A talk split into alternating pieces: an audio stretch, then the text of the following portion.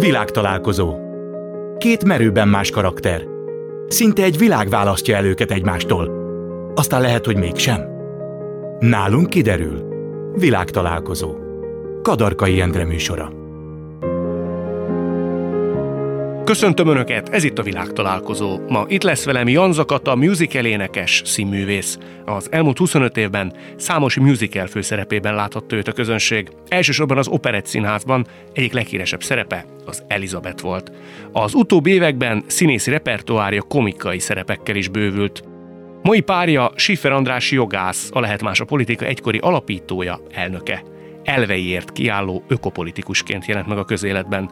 Pártját és politikai pályafutását öt évvel ezelőtt fejezte be. Azóta ügyvédi praxisát folytatja tovább.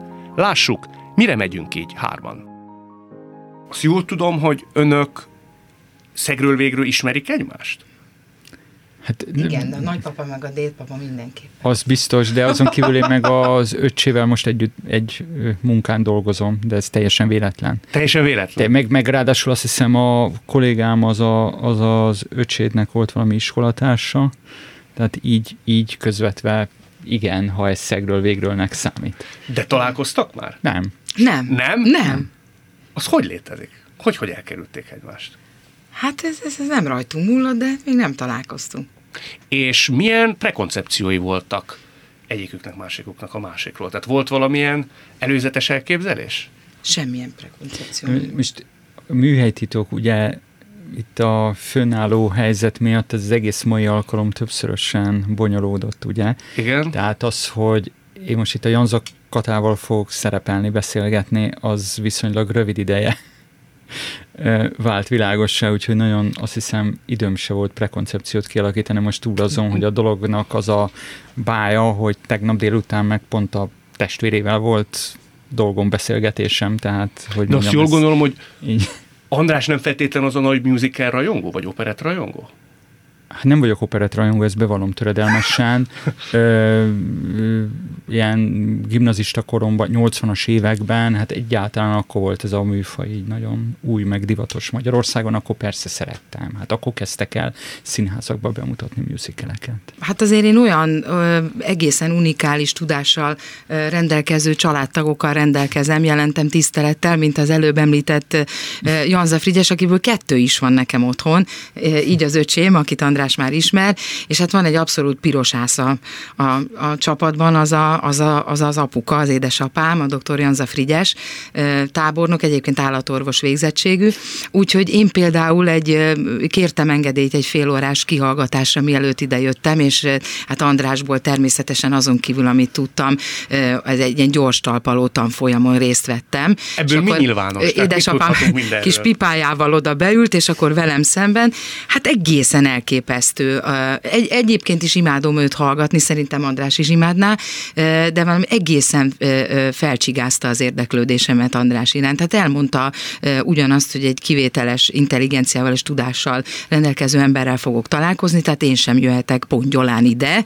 Tehát egyrészt a, a, a jogi munkásságáról, aztán a zöldpárti történetekről, a, a, a pártelnöki dolgokról. Elhűlve hallgattam, nagyon köszönöm, mert én soha nem gondoltam volna, hogy ö, ö, rendőrtisztek valaha rólam elismerően fognak beszélni. Miért? Nagyon, hát azért, mert én még így régen, hát régen 90-es, 2000-es években, még mielőtt képviselő lettem, ügyvédként, jogvédő szervezetnek dolgozva, én számtalanszor ütköztem a rendőrséggel, mármint a rendőri vezetéssel, és bennem így az volt, hogy nagyon nem hagytam ott jó emlékeket. Most pont a Kata édesapjával nekem soha nem volt dolgom, de hát így a korabeli, tehát ez a 15-20-25 évvel ezelőtti rendőrségi vezetéssel azért igen. Távolról nekem úgy tűnt, hogy későn jött neked a komikai szerepkör.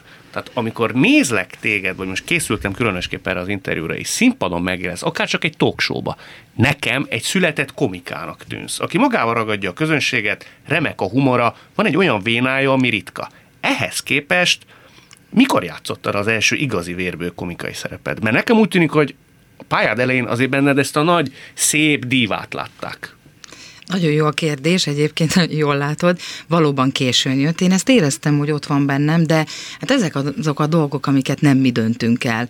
Tehát te Ugye, mondtál ezt... rendezőnek, tehát Kerény Miklós Gáborhoz oda mentél, hogy szeretnék én mást is játszani, mint csak ezt a nagy, belehalós, szép lányt, aki gyönyörűen Hogy hát próbálkoztam, próbálkoztam, és mindig azt a választ kaptam, hogy önnek van egy olyan drámai ereje, ami megkerülhetetlen. Tehát, hogy ha, ha drámai, erős, főleg történelmi alakokat játszottam, akkor mindig én merültem fel először. Hát ez, ez centiméter kérdése. Ugye az ember először látja a közönség, csak utána hallja, tehát be kell jönni egy darabba, ezt nem mi döntjük el, ez, ez így született az ember, hogy olyan magas, amilyen, és olyan az alkata, hogy bejön, és akkor el tud neki hinni, hogy ő egy királynő, vagy nem. Igen. Tehát ez, ez, engem, ez engem üldözött nagyon sokáig, és mindig is vágytam a szívem legmélyén, hogy egyszer megtaláljon egy ilyen, egy ilyen vígjáték, vagy egy, vagy egy komikai feladat, és ez nagyon-nagyon későn érkezett el az életemben valóban. Egy picit untad is már? azt, hogy már megint el kell játszanom egy szép szerelmes nőt, aki, ja Istenem, ezt már láttuk, ezt már tudom. Volt benned ilyen? Ö, volt bennem ilyen. Akármikor énekeltem, én ö, gálákon próbálkoztam, ö, ilyen vidám etüdökkel színesíteni a műsoromat, nem voltak rá kíváncsiak. Arra voltak kíváncsiak, amikor van egy darab, bejön a Janza Kata, és az biztos, hogy a tapsrendben én már nem voltam életben. Tehát, hogy, hogy én valami ősi halált, igen, én nekem valami ősi halált kellett hallnom a darabok végén, azzal tudtak jönni az emberek. Volt egy nagyon érdekes beszélgetésem még pályakezdő koromban a Bodrogi Gyuszi bácsival, amikor egyszer eljött megnézni egy előadásba, szeretett volna hívni egy végjátékba, és beült az Elizabeth című musicalre, ami nekem a, a legnagyobb sikert hozta, a mai napig egyébként, több mint húsz évig játszottam, tehát volt időm azonosulni Sziszivel, ha úgy tetszik, és mondtam, hogy Gyuszi bácsi pont erre tetszik beülni a vérdrámára, ami ugye leszúrnak benne a végén, és hogy mit tudok mutatni, hát csak erőt és, és, és küzdelmet, az igazságát és a szabadságát kereső küzdelmet. Hát ezt, ezt tudom, és azt mondta, hogy ja, én nem azt akarom megnézni, én azt akarom megnézni, hogy magát szereti a közönség.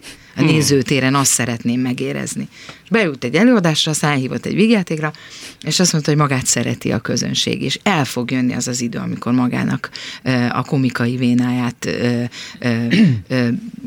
kérik majd. Megérkezés élményed volt? Volt, igen, volt? és nagyon sok rendezőtől megkaptam, hogy, hogy, hogy hol, hol vetett a Alföldi Robi azzal kezdte a Sweet Charity próba után, hogy a, a, mindig van egy megbeszélés, és azzal kezdte, hogy hol a Janza, hát hátul ültem, nehogy sorra kerüljek, hogy most jön valami leszúrás, vagy hogy te mekkora bohóc vagy, hol voltál eddig, mondom, jelentem itt itt voltam, csak vártam a lehetőségre.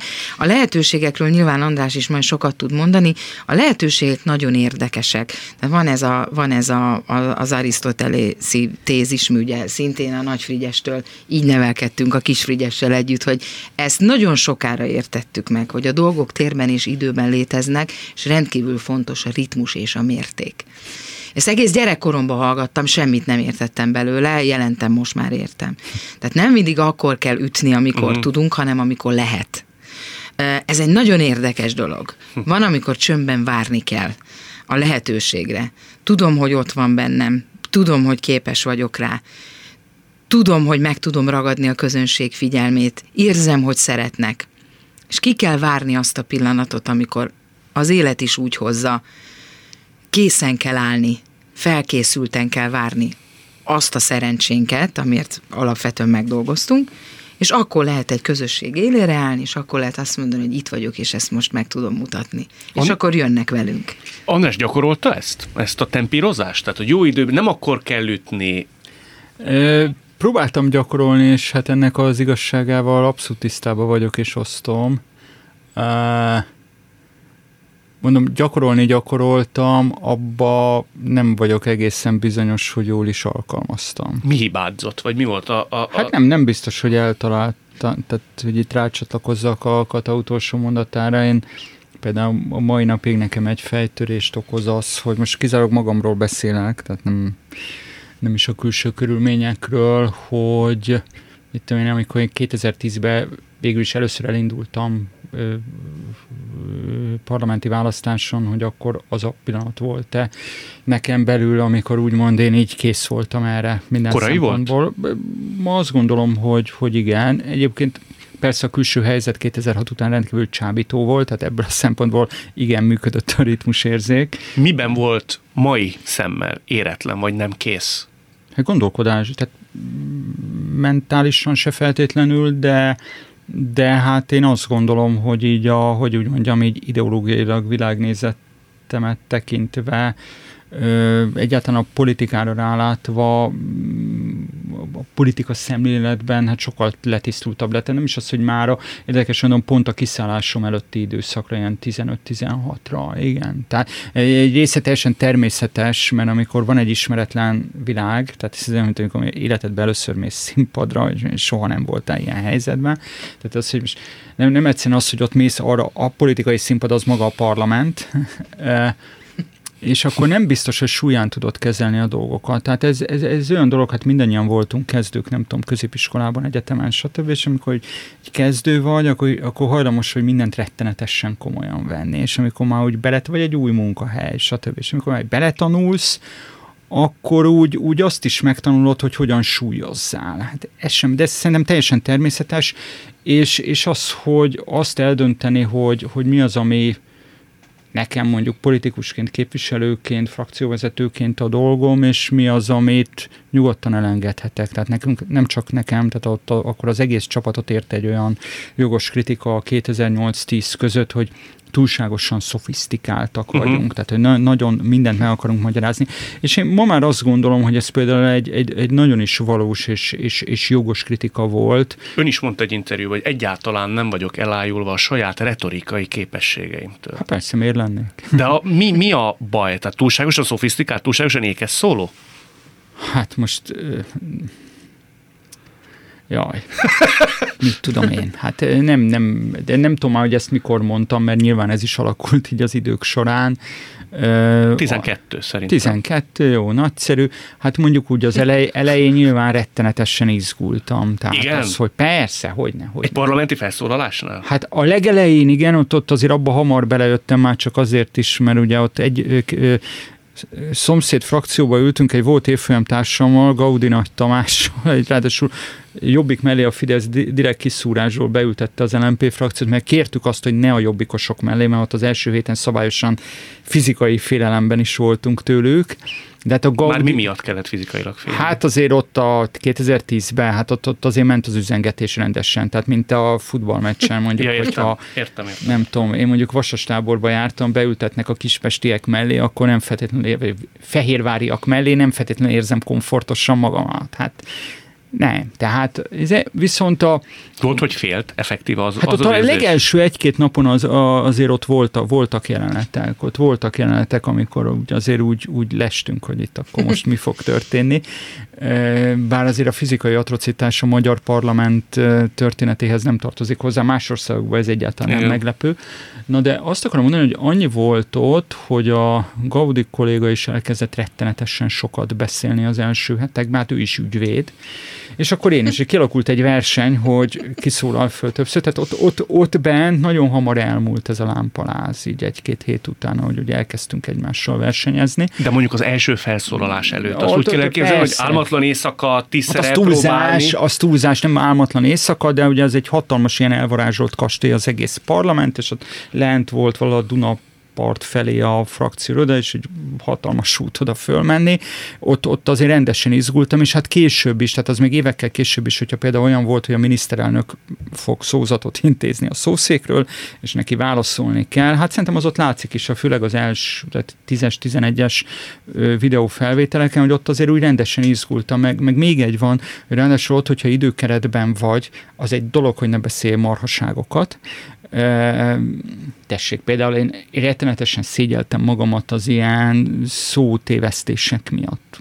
Egyébként egy abszolút esendő dolog. Engem rettenetesen zavart, hogy nem plastikusan fejezem uh-huh. ki magam, és ez nagyon sok volt, amit lehet, hogy kívülálló észre se vett. Ilyenkor visszanézte többször, és így kvázi elemezte nem, is? Nem, Annyira nem, nem, nem, évekkel később. Ne, ne, ne, ne. Tehát én nekem van egy ilyen, én nem tudom, hogy Kata, hogy van ez? Én, én, nem, bírom, én nem bírom magamat így visszanézni. Miért? Évekkel később, igen, évekkel később. A hibát igen. veszi észre mindig? Az a típus? Mm, persze, igen, igen, igen, és ez rettenetesen tud idegesíteni, igen. Nehéz kérdés, ez igen. Ez nagyon nehéz kérdés, ez érdekes, érdekes, amit mondtál, mert nekem egyszer volt egy kijelentésem, lehet, hogy nagy képű volt az a kijelentés akkor. Ezt egy elkeseredett pillanatban mondtam egy rendezőnek, hogy miért nem bízik bennem jobban, hiszen az elmúlt húsz évben már annyi szép szerepet megcsináltam. És akkor azt a választ kaptam, hogy amikor egy új darabot kezdünk el próbálni, akkor soha sem lehetünk biztosak abban, hogy ez is sikerülni fog. Nem tudom, András, ezt hogy, hogy, hogy éli meg, de én, amikor elkezdek egy új darabot próbálni egy új rendezővel, azt érzem, hogy semmit sem tudok. Hát az első héten botladozom. De csak te érzed, hogy a rendező is ezt mondja. leszek. Nyilván nem feltétlen mutatjuk ezt kifelé. Tehát az ember bonyolultan néz, bólogat, úgy csinálsz, mintha tehát a tartásunkban is jelezzük, hogy azért mi itt vagyunk, megérkeztünk, tehát belépett Julia Roberts és várja, várja az instrukciókat, de lelek belül ez nem így néz ki, hanem volt nemrég is egy eset, amikor csak elemző próbák voltak, most kaptunk egy olyan rendezőt, nagyon sokat beszélgettünk a darabról, ülve. Tehát a gondolatainkra volt kíváncsi, jót is tett egyébként a dolognak, és elkezdtük olvasni a darabot, és volt egy mondat, amit háromszor is visszainstruált. És a negyedikre már azt éreztem, hogy nem tudok megszólalni 80 ember előtt, és újra elmondani, mert mi van, ha nem sikerül. És hangosan kimondtam, mielőtt a, a szerep szerinti mondat elhangzott volna, hogy jaj, Katus, ez csak egy mondat. Szedd már össze magad. Többiek is csak csodálkozva néztek rám, hogy én, aki aztán tényleg hogy most használok egy szakzsargont, jól bírom a frontban állást. Uh-huh. Tehát a, a szólista idegrendszer az másképp van összerakva. Az egy külön készség? Igen. Tehát az, hogy te elbírsz egy darabot uh, héttől tízig a frontvonalban, uh-huh. hangilag, megfelelő idegrendszerrel, uh, kellő fizikai állapotban, az, az tulajdonképpen az első nagy bemutató után kiderül. Nekem ez 96-ban volt 5000 ember előtt a Szegedi Dómtéren. Tehát ott éreztem, hogy ha én ott megállom a helyem, akkor valószínűleg meg tudok maradni ezen a pályán, és, és a szólista idegrendszer akkor siker, sikerrel jár. Majdnem, hogy azt mondod, hogy nyilvánvaló színészi készségeken, hangi adottságokon felül ez elsősorban idegi készenlét kérdése? Hogyne. Hogyne. Én boldog, boldog művész vagyok, meg boldog ember, mert még a mai napig rengeteg olyat játszom, ami faltól falig uh-huh. főszerep, tehát bemegyek 7 órakor, és kihalok tízkor, eh, ahogy az előbb viccesen mondtam, de tényleg ez egy idegrendszeri kérdés, hogy, hogy az ember bírja-e. András volt ez alatt a, hát hat év alatt, ugye, amikor mondjuk ugye a politika mm-hmm. frontvonalában mm-hmm. volt, amikor úgy érezte, hogy megviseli az idegrendszerét, ez az egész herce hurca? Ó, hogy ne. Hogyha a, a lámpaláz meg az izgalom kikezdi az embert, akkor nem lennének előadó művészek a színpadon. Tehát ez, ez, ez, ez, ez nem kezd, ez nem ez az, ami kikezd. Mi kezdi ki? ez érdekes, nem, mert ez, ez éppen, hogy inspiráló, sőt, amit én a legjobban szerettem a hat év alatt, az pontosan a parlamenti csörték, bár még egy, hogy ö, bizonyos szempontból például az ilyen tévé-rádiós szereplések egy, egy, sokkal tovább töltöttek el lámpalázzal, mint a parlamenti szereplés. Hány év volt, még ez valamilyen szinten nyugvópontra a jutott? TV-rádió? A tévérádió. Hát azért az, tehát a parlament az mondjuk az pár hét, egy-két hónap, az meg pár év, két Pár év? év. Hát igen, mondjuk a Kálmán igen. Olgával vívott Addigra emlékezetes már, interjú, ó, ott már rutinosként? Ne, ne vicceljünk, hát ott egy kampány után voltunk, tehát vasárnap volt a választás, engem már hétfőn hívtak, baromira nem akartam bemenni. Ez a 14-es választás, 14-es. valaki úgy csinálták meglehetősen független, objektív Kálmán Olga úgy csinálta végig a 14-es kampányt, hogy az LNP országos listavezetőjét, mégiscsak egy parlamenti párt frakcióvezetője, aki történetesen én volt voltam, egyszer be nem hívott. A egyszer kampány nem, alatt? A kampány, e, tehát úgy csináltuk meg. Meg úgy voltam, vagy bekerülünk, vagy nem kerülünk be, miután bekerültünk, én megfogadtam, hogy soha többé nem fog bemenni. És ott kérleltek engem 48 de menjek be, de menjek be, fölhívott ott a ATV-nek a főnöke is, hogy de menjek. Jó, jó bemegyek, oké, de elegem volt, és egy, egy ilyen hihetetlen fáradt. Ott nem, hogy nem, hogy nem izgultam, egy olyan szintet, az, az kb. ugyanúgy leszívott a, egy kampány, mint mondjuk annak idején, amikor államvizsgára vagy szakvizsgára uh-huh. kellett tanulni. Volt, hogy utána én újságot nem bírtam olvasni, hogy több tízezer oldalt egy vizsgára el kellett olvasni. Most ott is úgy voltam, hogy nekem már minden mindegy. Ott abba, ebbe az áll, ott egyáltalán nem izgultam. Azok kerül, akik De... esetleg nem látták az interjút, az egy paprikás hangulatú beszélgetés hát nem, Én nem voltam paprikás, én hullafáradt voltam leginkább. Már-már a személyeskedés sem nélkülözte. Én nem személyeskedtem, az biztos. De legalább, a, utó, legalább utólag kiderült, hogy mennyire független objektív volt a műsorvezető zárójel bezárva. Ami rettenetesen megviselt, ez érdekes dolog, mert a leköszönő interjúmban Indexnek adtam egy interjút, ahol bejelentettem, hogy kiszállok a buliból. Ma már például azt is úgy gondolom, hogy jobb lett volna teljes egészébe elvágni, tehát akkor kilépni pártból mindenből, tehát nem hagyni semmiféle egérutat. Tehát jobb az például nekem egy nagy tanulság politikától tök függetlenül, hogy feketén-fehéren el kell tudni vágni a dolgokat. Tehát ezek, ez a maszatolás soha nem vezet semmire. Ott volt egy olyan nem túl cizellált mondatom, ami persze benne maradt az interjúban, hogy hát elegem maradt a szarszippantásból. Hm. Nem, hogy az volt, hogy rengeteg szart szippant be az ember, amíg, amíg így ebbe benne van. Az, ami mondjuk egy párton belül megy. Uh-huh. És ebben, bocsánat, nem csak a saját, tehát ahogy én így most már kívülről nézem így az egészet, egyik sem, tehát az egész magyar politikai osztály olyan szinten leépült, szellemi, erkölcsi, pszichológiai, stb. értelemben, hogy az, az viszont tényleg kimeríti az ember. Tehát az, hogy nem az ország ügyeiről van szó, nem arról van szó, hogy hogyan győzöd meg, hogy te jobbat csinálsz, mint az ellenfeled, hanem kis stílű pitiáner belső intrikákkal, rendkívül aljas, erkölcstelen intrikákkal kell folyamatosan szórakozni. Na, na ez az, ami lepusztítja az embernek Ön az, az a típus, aki a lelkére is vesz egy-egy ilyen pitiáner konfliktust? Hát sajnos túlságosan is, és ugye ráadásul én ugye attól eléggé szenvedtem hat éven keresztül, hogy én ezt ugye úgy csináltam, vagy próbáltam csinálni. Időnként ki is fakadtam, az, az ugye, hát az nem jó, meg nem illik, meg egyáltalán nem csak politikus, aki főnök akkor se munkahelyen, de, de ugye én kifelé meg mindig próbáltam azért fegyelmezni magamat rettenetesen. Tehát kívülről azt gondolták, hogy én sőt, ezt még, még írogattak ellenem ilyen könyveket, vagy ilyen pamfletet, hogy én egy ilyen terminátor vagyok, akinek nincsenek érzésem. Egy ilyen próbáltam magamat fegyelmezni, mondjuk 90%-ban ez sikerült is, tehát hogy, hogy én próbálom elválasztani az embernek a kifelé mutatott magatartását, viselkedését, meg az, ami az ő magánélete, meg a saját lelki világa. Tehát miért fontos elválasztani? Szerintem, mert ez így helyes, bocs. Uh-huh. Tehát én elnézést, de én például attól hevenyhány ingert kapok, amikor a, a, a politikai nyilvánosságot a, az ilyen személye. Én értem, hogy ma már, nem ma már, már 60 évvel ezelőtt is a, politikai kampányokat már ahol voltak, nem Kelet-Európában csak úgy lehetett végigvinni, hogyha úgymond van személyes éle a dolognak, de amikor a fontos ügyeket, tehát a mindenkit érintő fontos ügyeket a, az ilyen fogpaszta reklámokkal, meg a személyeskedésekkel helyettesítik, az engem egyszerűen állampolgárként felháborít. Bocsánat, csak közben annyira szerettem Igen. volna valamit kérdezni, mert hogy úgy, úgy kérdezted, hogy, hogy az ember lelkére veszi-e, hogy, a, hogy az András a lelkére, hogy bennem, bennem felmerült egy kérdés, hogy ne, ne, nem lehet, hogy inkább bosszantó?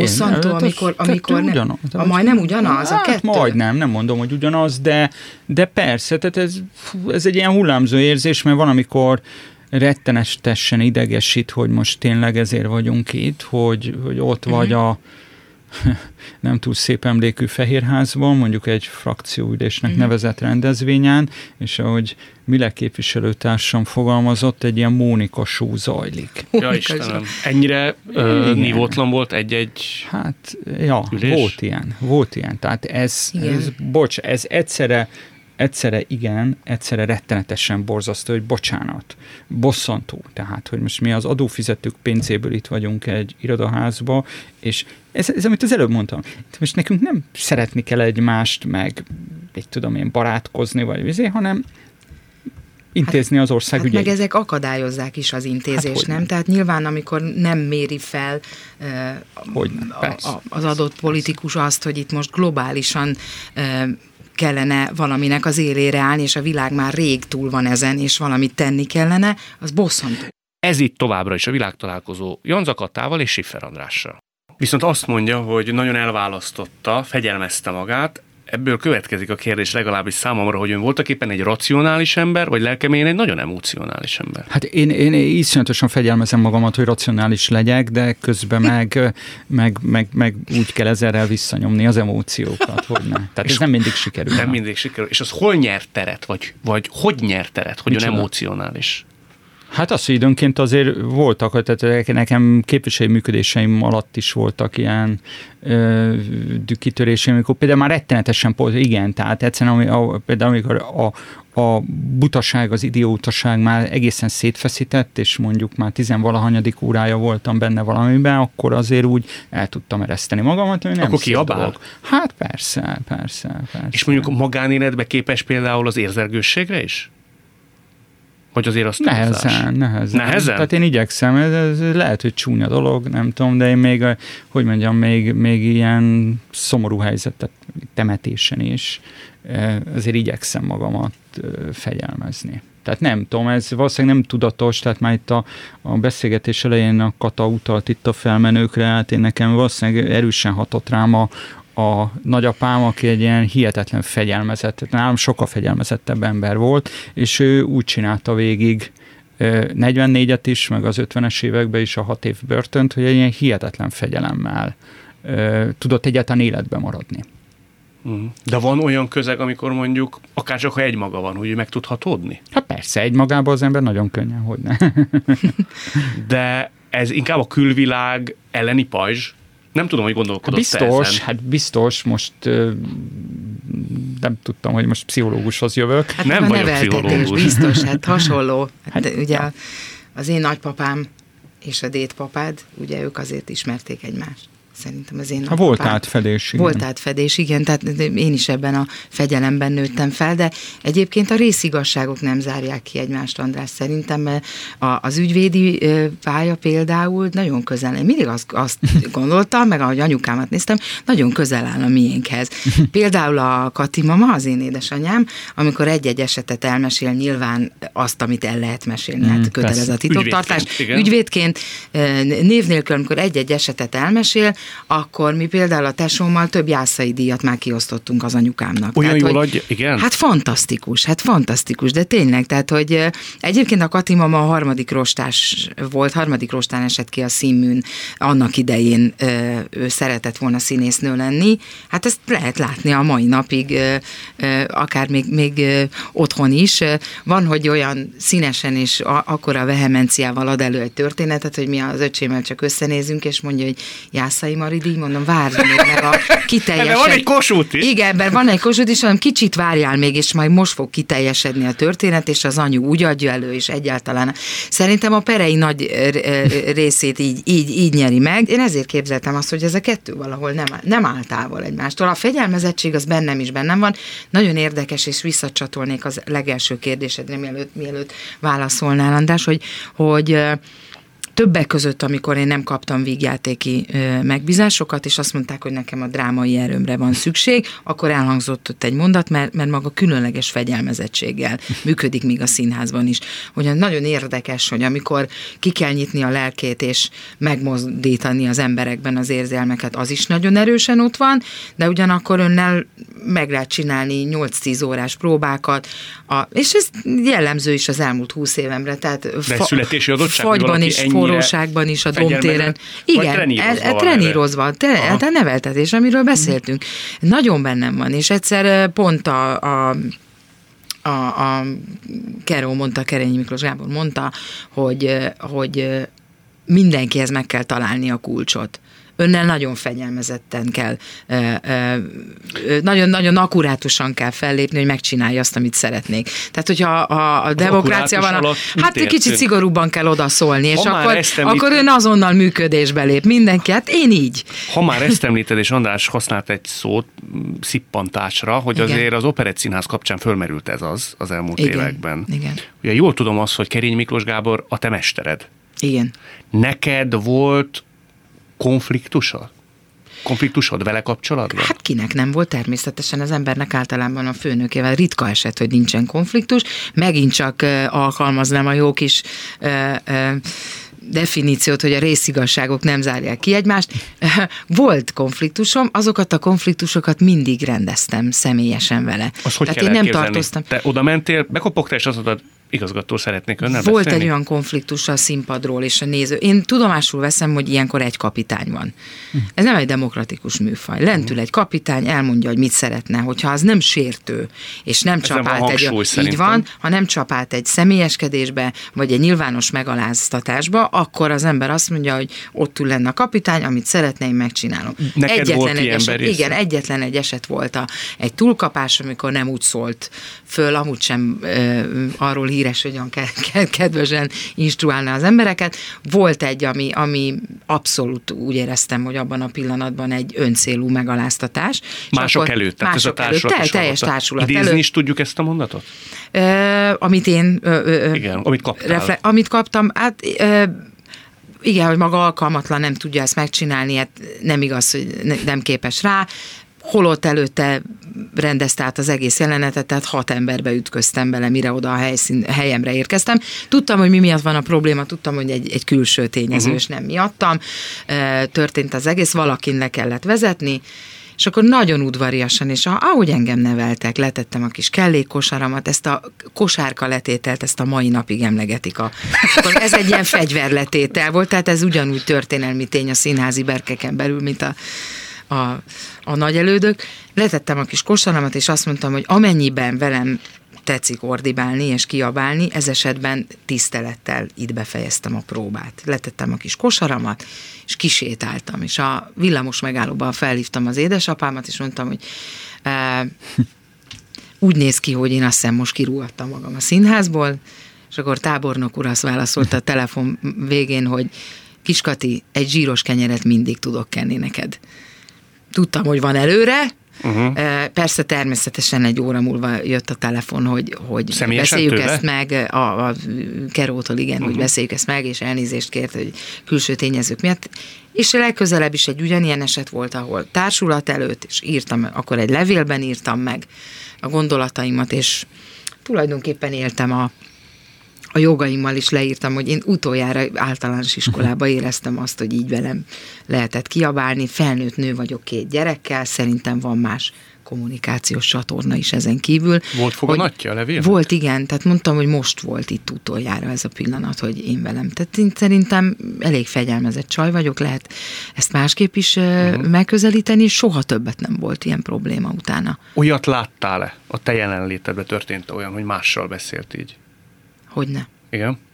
Hogyne. Ez most általában véve nem is Hogyne, de ez róla. a produkció érdekében, tehát neki eleve volt egy, egy szenvedélyes ö, ö, közlekedési ö, módszere, tehát hogy azt azért vegyük le ebből. Tehát, Igen, de hol van az azért... a pont, amikor egyszer azt mondja egy cég, egy társulat, hogy eddig és ne tovább, mert úgy hirtelenjében előjöttek több tíz éves sérelmek, megaláztatások, és az ember külső szemmel csak azt mondja, hogy te jó Isten, akkor itt elhallgatások folytak, itt, itt, itt megalkuvások voltak, meghunyászkodások voltak, hogy mi történt itt? Én azt gondolom, hogy ezt egyénileg kell eldönteni mindenkinek. Én nem nagyon hiszek abban, nem sokszor láttam ö, példát arra, hogy egy társulat ö, feláll és ö, együtt. Ez általában úgy szokott kinézni, hogy mire odaérsz az igazgatói ajtóhoz, addigra nincs mögötted senki. Uh-huh. Lássuk be, ez tényleg így van. Nagyon szépen megbeszéljük, mindenki nagyon buzgón még a büfében hozzáteszi a saját gondolatát. Ott mindenki bátor. Ott mindenki nagyon bátor, és Igen. mire odaérünk. Úgyhogy én mindig, mindig, én egyébként úgy lettem nevelve, vagy abszolút a közösségben gondolkodom, a közért teszem a, a, és végzem a dolgom a legtöbbször, de mégis azt gondolom, hogy, hogy ez rábú volt bízva az egyénekre, és én úgy gondolom, hogy az egyének éltek is vele. Megvolt az a szabadságunk, hogyha valakinek nem tetszett valamikor felállhatott, felmondhatott. Te volt olyan, hogy ezt fontolgattad? A levelembe ezt írtam le, hogy ne? Hát a Jó. második levelembe, uh-huh. hát hogy ne? Hát, hogy fel is szépen, minden hát én mondtam, hogy nekem erre nincsen szükségem. Aha. Hamar kiderült, hogy a színháznak azért van szüksége én rám, és a közönségnek is, úgyhogy egy, egy nagyobb cél érdekében azért én is aludtam rá. Ugye a másnap mindig egyel okosabb, Persze. ezt mindig tudjuk. Érdemes ezekre a dolgokra aludni, de van az a pont, ahol az embernek döntenie kell, és akkor nem érvényes ez a mondás, és akkor fel kell állni, és egyenes derékkal kivonulni. Ez, ez, ez a második eset, ez így volt, megírtam levélbe, természetesen sem meg tudtuk beszélni, és nem lett ebből probléma, de, de én azt hiszem, hogy, hogy olyan dolgok nem történtek, amiért egy társulatnak összefogva fel kellett volna állni. Voltak esetek, amikor azt mondtuk, hogy akkor ezt most nem, to- további nem, négyen, öten bementünk, és azt mondtuk, hogy szeretnénk egy másik mederbe terelni ezt a dolgot. Eredményesek voltak ezek, uh-huh. én mhm. azt gondolom. Nagyon gonosz az a kérdés, azt mondom, hogy amikor Kerényi Miklós Gábor távozott az Operett Színházból, akkor te megkönnyebbültél, vagy sajnáltad? Ez egy gonosz kérdés? Nem gonosz kérdés, és tudok is rá válaszolni, ez úgy néz ki, mint a fogvatartó és a fogvatartott esete. Tehát én azt, azt gondolom, hogy mi egy, egy, egy Stockholm-szindrómás társulat voltunk sokáig utána. Ez, ez, ez teljesen természetes. Tehát, hogy ha van egy mestered, akinek mm. mindent köszönhetsz, tényleg, tehát én nagyon sok kedves emberrel csináltam vacak előadásokat. Csináltam egy nem annyira kedves emberrel egy ragyogó karriert. Uh-huh. Tehát ezen, Megéri? Ez, egy, ez, egy, ez egy megfontolandó. Megéri, Kata, mert sok színész azt mondja, hogy van egy határ, volt, ott, volt itt olyan színésznő, aki azt mondta, hogy aztán szívritmus zavara lett, más színházról beszélünk, más rendezőről, és ma már azt gondolja, hogy nem biztos, hogy az olyan nagyon jó eljárás volt az adott színház rendező részéről, hogy ez ide fajult. Noha a sikerek és a fantasztikus életmű mégiscsak külső szemmel ezt azért úgy valamilyen szinten igazolja. De hát valaki ezen átment. Igen. Abban a pillanatban, hogy nekem bármilyen fizikai tünetem lett volna, vagy egy olyan sérelem ért volna, a gondolkodás nélkül felálltam volna. Egyrészt hozzájárul az én fegyelmezettségem, hogy én ezt tűrtem, és jól alkalmazkodtam ehhez a helyzethez. Egyéb iránt nagyon sok jót is hozott, és nagyon-nagyon kellemes dolgokat is, tehát azért itt nem csak a rossz dolgokról beszéljünk. Én azt hiszem, hogy ezek a dolgok ideig, óráig tűrhetőek csak, pont amikor vége lett, én addigra fáradtam el. Uh-huh. Ez egy szerencsés egybeesés. A kárt sosem tudod akkor felmérni, amikor történik, csak utólag. Hogy én mennyire fáradtam el ebben, azt utólag tudtam felmérni a következő években. És nagyon? Nagyon. Uh-huh. Nagyon jól esett a pihenés, hosszú időnek kellett eltelni, hogy én azt mondjam, úgy, úgy újra dolgozom vele, de te újra Egy, egyszer, vele. Egyetlen egyszer dolgoztam azóta vele, igen.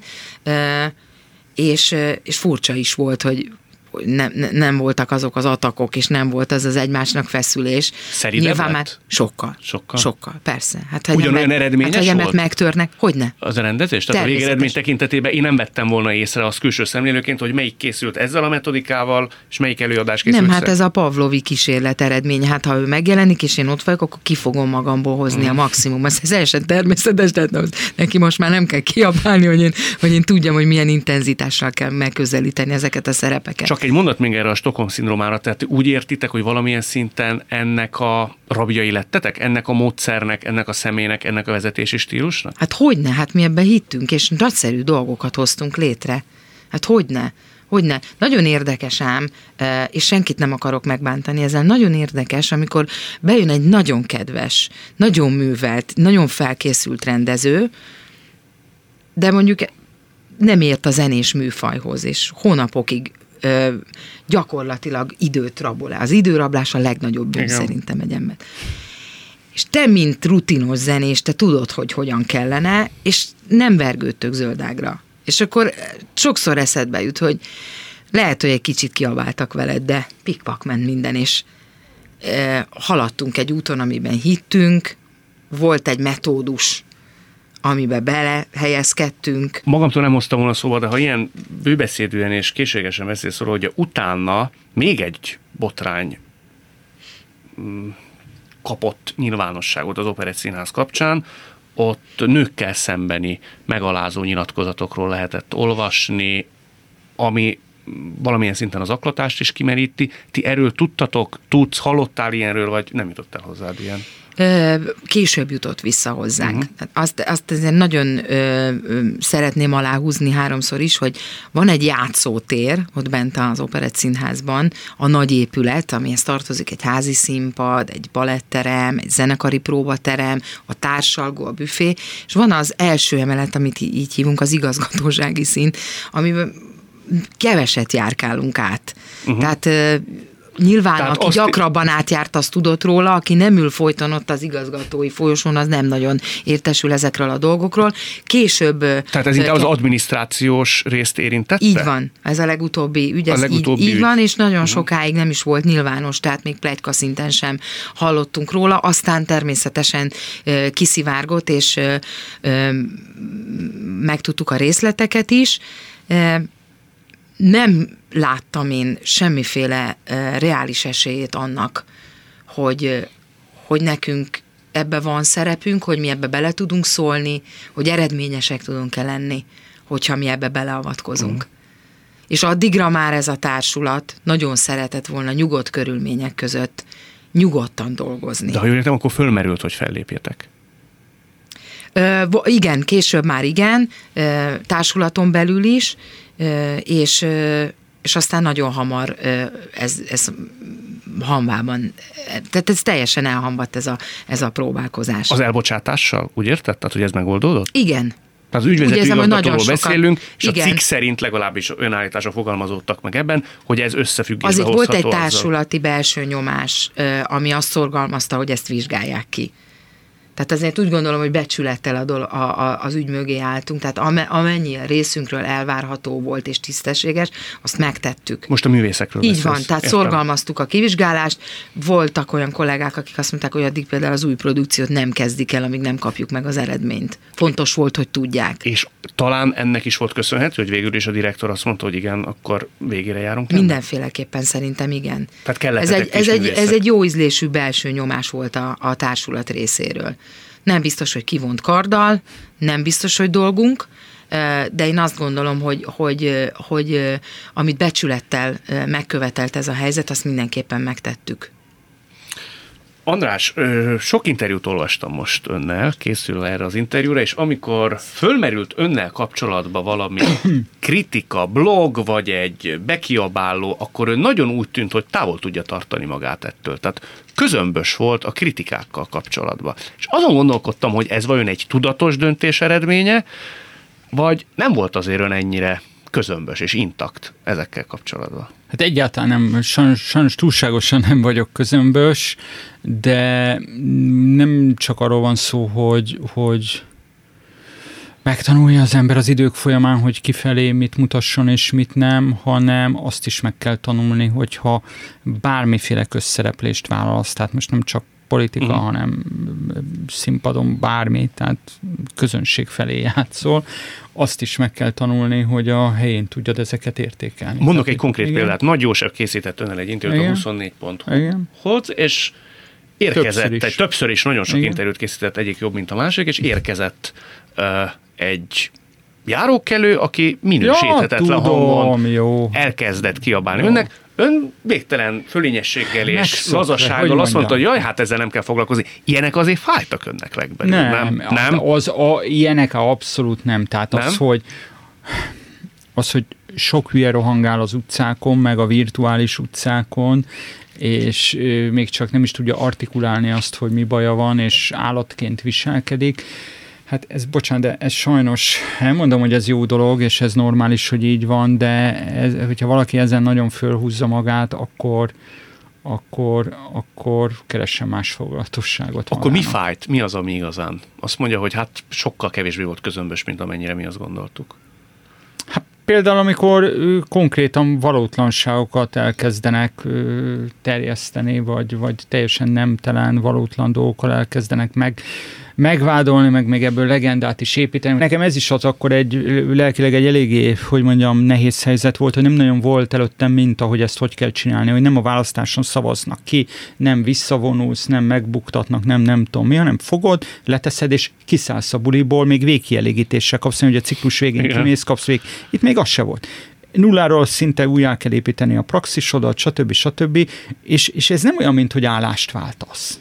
Tehát ez, ez, ez egy, egy másik világba érkezel, másik világba lépsz ki. Bizonytalanság volt többen? Hát hogy a viharban? Meddig tartott? Mennyi volt a Hát ez, ez ta... sok év. Hát ez szerintem Igen? Ez két-három év, persze. Tehát itt most nem csak exist, félretesenség, ez nem egyszerűen anyagi, tehát megszokni egy, egy, egy teljesen, tehát hogy most nem a nyilvánosság előtt szerepelsz. És az például rettenetesen bántott még kommentekbe is, hogy hát ez azt mondta, hogy nem fog politizálni. Holott én nem csinálok mást, mint, mint az, aki ezt beírja. Ugye? Tehát az odáig már nem jut el, hogy ő maga is politizál akkor, amikor megosztja n számú emberrel, sokasággal a véleményét. Máshogy kérdezem, ha nem hívnak televíziók, Igen. rádiók, Igen. hogy elmondja az aktuális Igen. eseményekről Igen. véleményét, nagyon hiányozna? Hát volt az elmúlt négy évben, vagy nem tudom hány évben, öt évben, négy-öt évben is volt olyan időszak, amikor nem hívtak, sőt. Hiányzott? Ö, hozzá lehet szokni. Öt év távlatából biztos gondolkodott ezen, hogy ön szerint az ön élete jó vagy rosszabb irányba változott azáltal, hogy politikus lett? Most már ilyen aspektusból, ilyen optikával. Hú, hát erre én azt tudom mondani, amit a Kata, csak, csak ott a, a más szituáció, hogy ezeket mindig így utólag. Hát most már eltelt öt év, most De, már. Nekem mondjuk a, a, a, a nem politikai baráti kapcsolataimat azt sikerült teljesen szétzúzni, leépíteni. Tehát nekem időm nem volt arra, hogy egyszerű, tehát nem politikailag nem értelmezhető baráti összejövetelekre elmenjek, vagy elmenjek. Hány egy... barátot vesztett ön Mit szerint? tudom, én nem csináltam ilyen statisztikát, de, én csak azt nem tudom, ezt meg azt, hogy most veszítettem-e, vagy újjá tudtam-e építeni. Ezen, nyilván én ezen vagyok, de, de tudom azt, hogy, hogy, hogy, hogy, hogy, hogy, hogy, hogy megsínlettem, persze, persze. Persze. Már csak így objektíve is, hogy uh-huh. egész egyszerűen az időmérlekből mindent, ami nem a, a politika így kiszorított ez a hat év, hat, sőt, tehát több mint hat év, persze. Hát, hú, egész elképesztő, mert ez tőlem meg annyira távol áll, vagy nem, de, tehát, hogy nagyon tisztelem, meg nagyon becsülöm, csak hogy, hogy egész biztos, hogy, hogy nem, nem az idegrendszerem vagy a lelki világom nem, nem bírná. Meg neked nagyon fontos az a... emberi kapcsolatok ápolása. Azt hallottam róla, hogy te az a típus vagy társulatom, meg közösségen belül is, hogy kvázi ilyen tyúkanyó típus vagy. Tehát valaki látod, Igen. hogy baj van, Igen. magánéleti zűr, te odamész, segíted, meghallgatod, gyámolítod. Ez igaz? Igen, igen, igen. Ez hát jó. nincs, igen, nincs így kimond, de lehet, hogy mostanában már ki is mondják. Uh, igen, igen, és a, a kicsik, a, a, az ifjonti csapat, a, nem tudom hány generációval alattam, ők nagyon gyakran kérdezik, ahogy belép, belibbennek az épületbe. Katika, van egy percet? Katika, majd lesz rám két percet? Ezért mondtam a, a beszélgetés elején, hogy nagyon érdekes, hogy ezeknek nem szabad hátat fordítani, nem is, az nem is én lennék, de hogyha egy közösség igényli ezt belőled, akkor, akkor boldogan azt kell mondani, hogy igen. Miért keresnek meg? Tehát nem tudom, elhagyott a barátnője, és akkor... Nem, nem, nem, nem főleg ilyen stratégiai döntésekkel uh-huh. kapcsolatban. Tehát ez nyilván ez is a, a pukától jön nekem, uh-huh. hogy át tudom higgadtabban gondolni a, szeretnék visszaadni egy szerepet, de nem tudom, sose adtam, hogy, de most úgy alakul az életem, és hogy, és akkor nem mondom, akkor gyere, akkor szépen gondoljuk át, és akkor megtaláljuk a módját. Mindenki oda Tehát mehet hozzá. Te az mindenki, igen? mindenki, mindenki. Én is voltam egyszer kicsi, én is fölhívtam egyszer a Molnár Piroskát. És mit mondod, segített ugyanúgy? Segített. Tehát volt egy ilyen pontja az életemnek, a zokokba fölhívtam, és azt mondtam, hogy azt mondták, hogy ha én elmegyek a kisfiammal voltam várandós, ha elmegyek szülni, engem megvárnak a kettős darabunk, azt nem adják oda senkinek. Hát odaadták, mert a jogok meg lejártak volna. Tehát játszani kellett a jogvédő. Azt mondta, hogy ha nem játszatok, elveszük, odaadjuk másnak. Hmm. Kénytelenek voltak beállítani valakit, aki a legnagyobb tisztelettel azt mondta, hogy Katika, ha visszaállsz, én visszaadom. Ez a te gyereked szó szerint, ugye hát velem tervezte a rendező, velem álmodta meg, én szültem, úgymond egy színházi gyerekem ez a darab és akkor azt mondta nekem a Molnár Piroska, hogy az ilyen formátumú személyiségeknek és művészeknek, mint amilyen te vagy, vissza, visszaadja az élet. tessék türelmesen és elegánsan kivárni, és visszaadja az élet. Na én erre az eleganciára és türelemre szoktam a kicsiket is inteni bent a színházba, és legtöbbször ez, ez, ezt érvényre tudják aztán juttatni. Hát ezek ezek a két percek, amikor megszólítanak. András nagyon sóhajtott, amikor azt mondta Kata, hogy egy ilyen tyúkanyó típus, akinek kikérik a tanácsot. Önnek van egy ilyen kvázi mentora? Vagy volt olyan, akihez ha baj van, ha vívódás volt, akár politikai, akár magánéleti, de fel tudja hívni, meg tudja keresni, és azt tudja mondani, hogy úgy eligazítja pár mondattal. Hát alkalmanként volt, van. Ja, alkalmanként igen, így tartósan nem.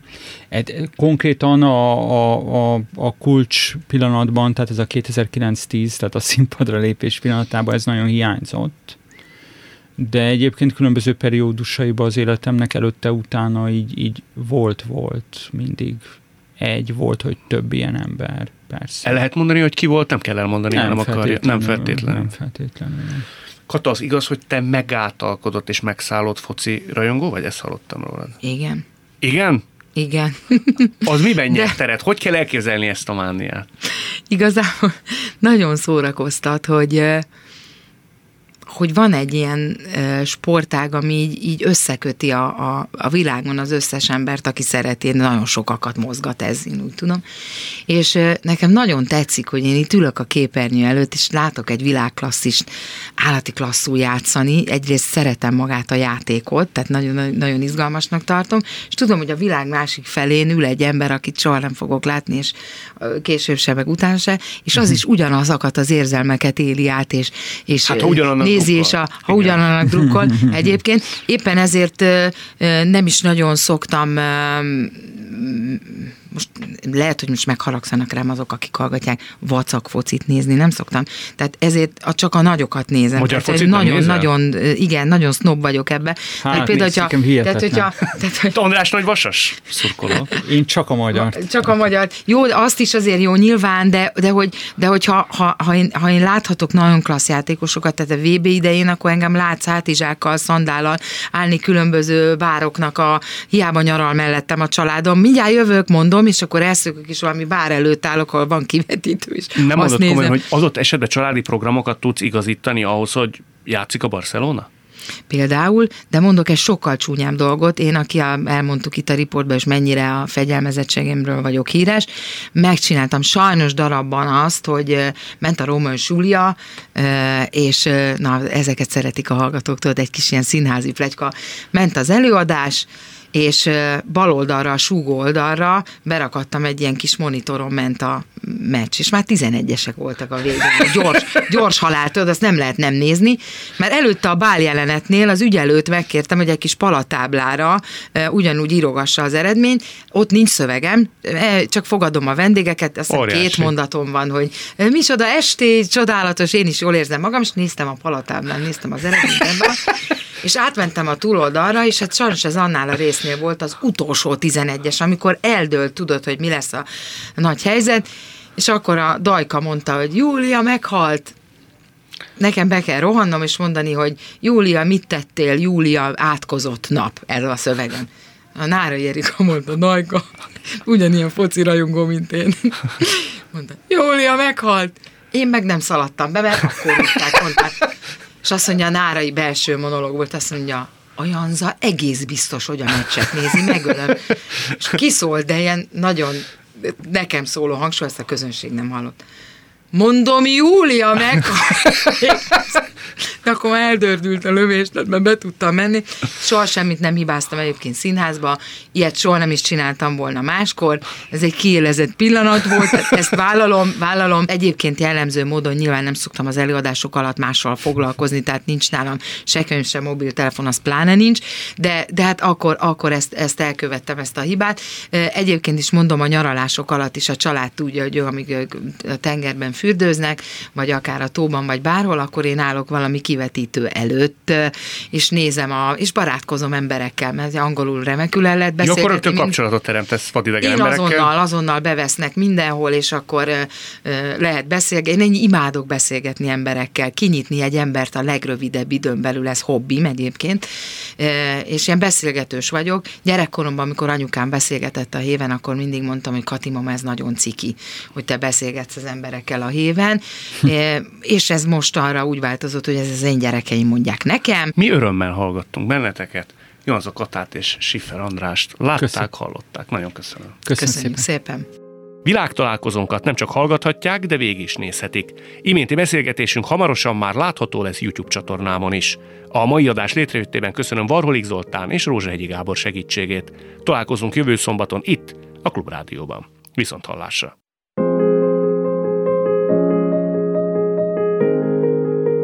Jövő héten ugyanebben az időben két új világot, két új karaktert mutatunk be önöknek. Világtalálkozó. Kadarkai Endre műsora.